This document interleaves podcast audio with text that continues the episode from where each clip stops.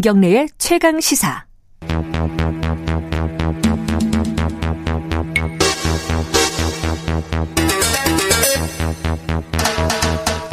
사건의 이면을 들여다보고 깊이 있게 파헤쳐보는 시간입니다. 추적 20분 오늘도 두 분 나와 계십니다. 박지훈 변호사님 안녕하세요. 안녕하세요. 박지훈입니다.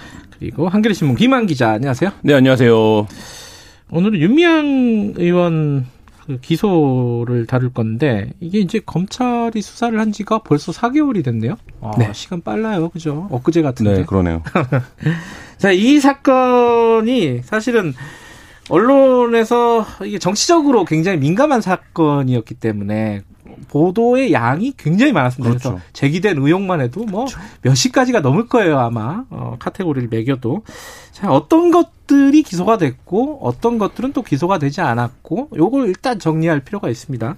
먼저 김한 기자가 네. 어떤 부분이 좀 적용이 됐는지 정, 어, 기소가 네, 됐는지 일단 뭐 그 수사를 벌인 그러니까 고발 사건의 혐의가 한 15개 정도로 네. 이제 압축이 되는데요. 예. 이- 그 가운데 이제 한 6가지 정도는 기소를 했고 예. 그 나머지는 이제 불기소를 했습니다. 음. 일단 기소한 내용부터 말씀을 드리면 네. 그 서울시나 문체부 여가로, 여가부로부터 보조금을 한 3억 6,750만 원 정도 부정 수령했다는 혐의. 네. 그리고 그 관할청에 등록하지 않고 42억 7천만 원을 모금했다. 그러니까 등, 계좌를 등록하지 않았다는 거죠 사전에. 음. 그다음에 이제 지출 증빙 없이 1억 35만 원 정도를 윤 의원 윤 의원이 개인 용도로 사용한 것으로 보인다는 음. 혐의. 그다음에 어, 이 부분이 이제 지금 논란이 되고 있는데 그 일본군 위안부 피해자 할머니, 그러니까 길원옥 할머니인데요. 그러니까 심신장애를 이용해 7,920만 원을 기부 증여받았다는 혐의. 네. 그다음에 그 안성 쉼터 관련해서는 이제 비싸게 사들여 손해를 끼치고 어 시민단체 등에게 숙박비를 받아서 그 미신고 숙박업을 운영했다. 그러니까 배임과 미신고 숙박업 운영 공중보건법상인가요? 뭐 그렇죠. 음. 예. 이 혐의로 이제 기소를 했습니다. 음흠. 근데 이게 어 예를 들어 이제 부정 수령이라든가 이런 네. 부분들은 이제 규정을 위반했다는 거잖아요. 그렇죠. 예를 들어서 뭐 박물관에 학예사가 없는데 있는 것처럼 꾸몄다. 이런 것들은 뭐랄까 그 팩트가 굉장히 좀 단순한 거라서 기소가 되면 어떤 방식으로든지 유죄가 나올 가능성이 높은 건가요? 근데 됩니까? 이제 사실은 법조문을 들- 꼼꼼히 봐야 되는데 그 예. 학예사 부분은 이제 그게 보조금 받았던 음. 부분입니다.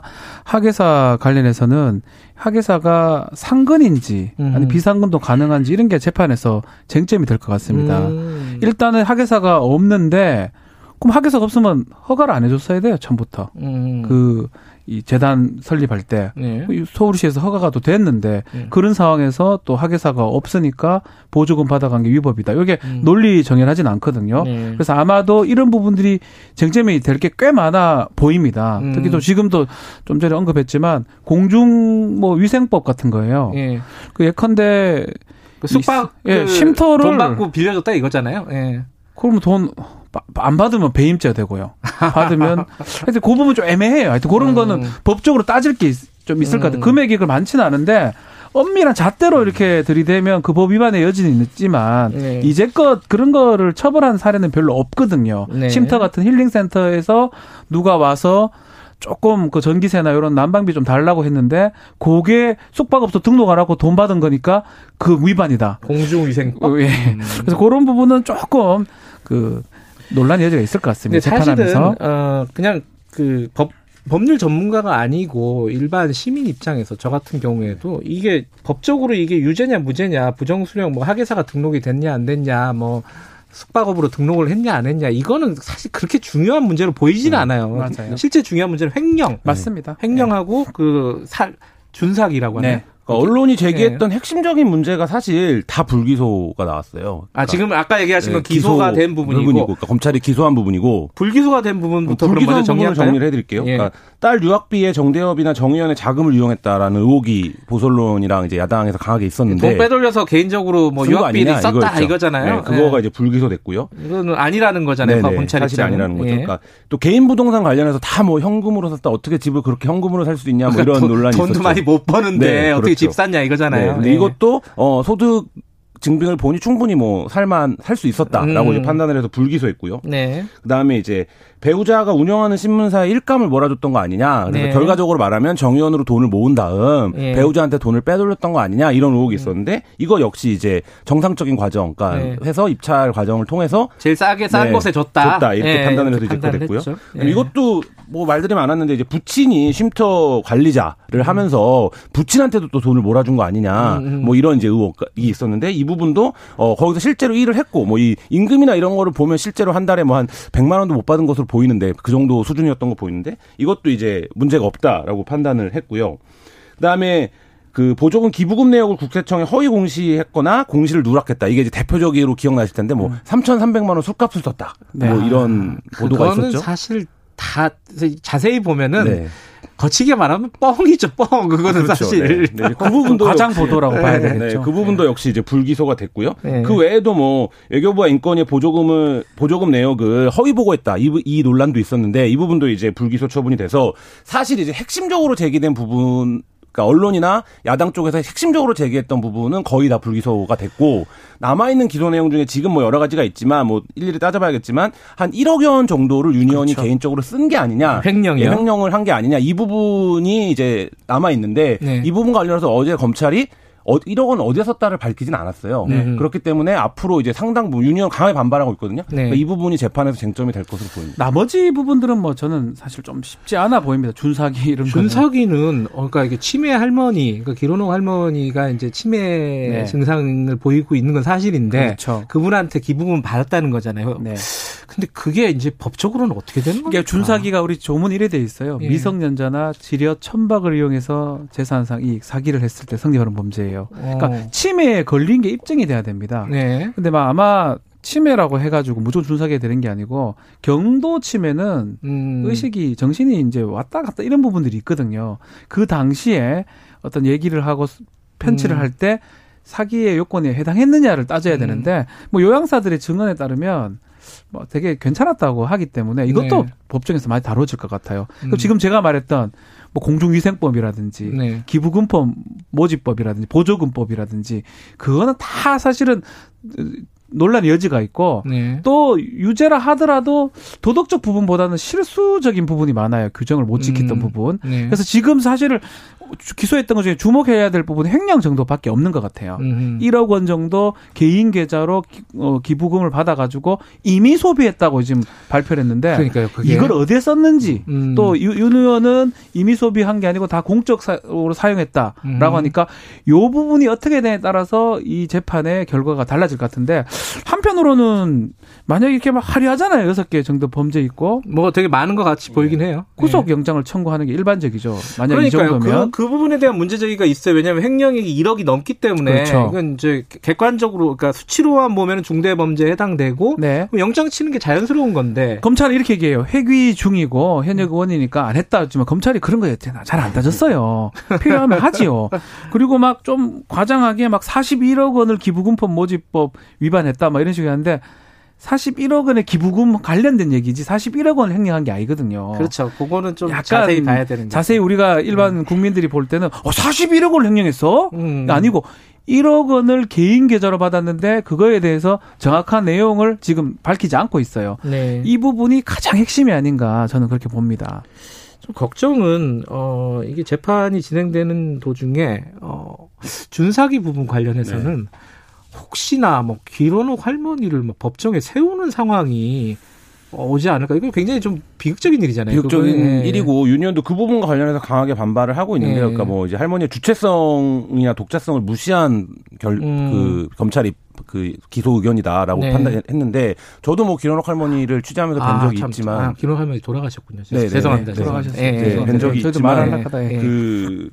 그뭐 실제로 기록 할머니를 아까 간병인 말씀하셨지만 음. 실제로 이제 기록 할머니를 봤던 분들은 그 기부가 문제가 없었다 그거 판단을 하는데 이렇게 이런 방향으로 진술을 했고 양자라든가 예, 그쵸. 그쪽에서 예. 양아들로 알려진 이제 예. 그 목사님이 그렇게 주장을 했고 이제 사실 이제 지금 검찰의 기소 내용을 보면 한쪽의 손을 이제 들어준 목사님 예. 얘기를 많이 들은 들어준. 셈인데 이 음. 부분도 말씀하신 대로 재판에 가서 여러 가지로 좀 쟁점이 될 것으로 보입니다.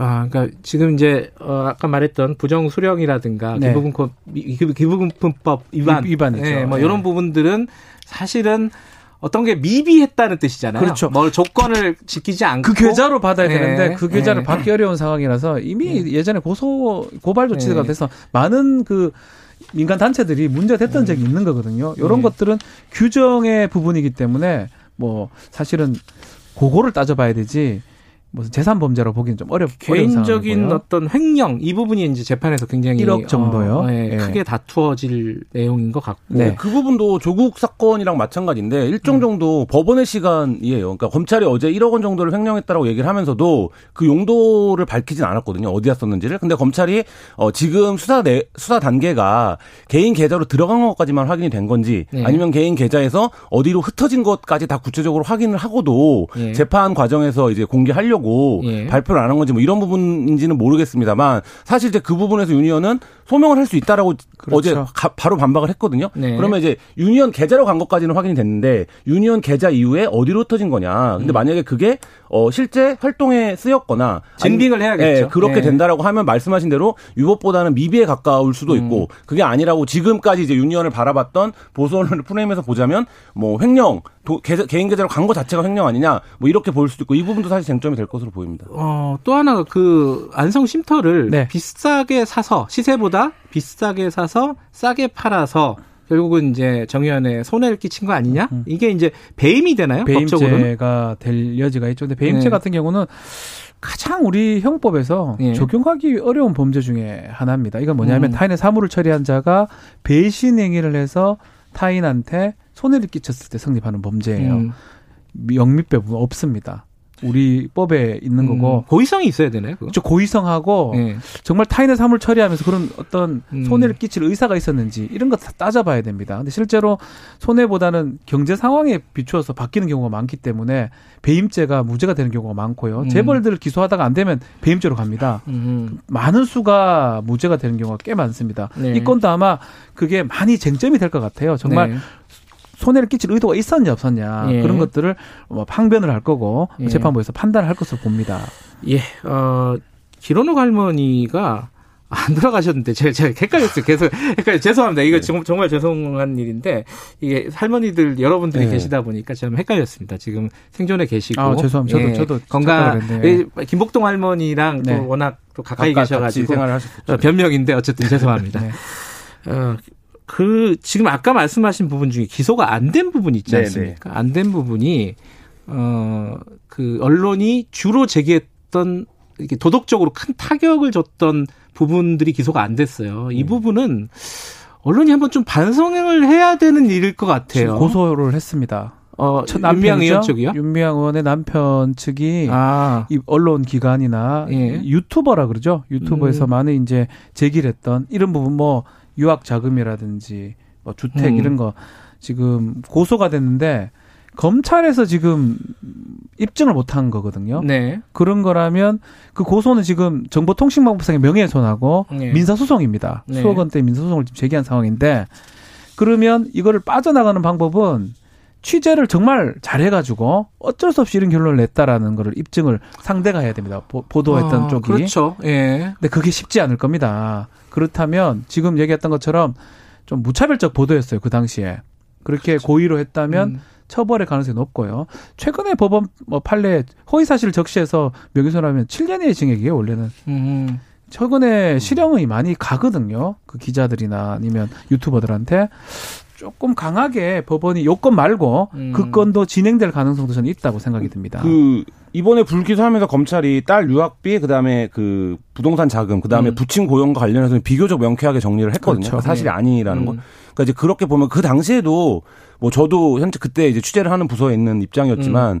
사실 이제 이거를 보도를 다 이렇게 하는 게 맞는가 타사 보도들을 네. 보면서 이런 생각을 할 정도로 이제 굉장히 좀 근거가 없고 어 그냥 그럴 수도 있다 정도 수준에서 이제 보도가 되는 경우가 많았는데 지금 이제 윤미향 사건이 이 정도의 볼륨감을 갖는 사건이 되는 데는 언론의 역할이 결정적이었는데 그렇죠. 근데 지금 언론이 보도했던 사실 그때 언론이 보도할 때는 유니언이 뭐 1억 원을 횡령했는데 이런 지금 검찰 수사로 밝혀진 건. 몰랐어요. 그러니까 사실 알 수가 없죠, 사실은. 네, 당시에. 보도됐던 네. 내용들은 다 불기소된 거거든요, 음. 지금. 근데 그러면 어떻게 당시 상황을 판단해야 되고 이 사건을 정의해야 되는가 이런 부분에서 사실 좀 어, 깊은 반성이 필요해 보이는 건 사실입니다. 그러니까 이거잖아요. 논리적으로 아니 시민단체 활동가였고 돈 없다. 근데 딸이 유학 갔다.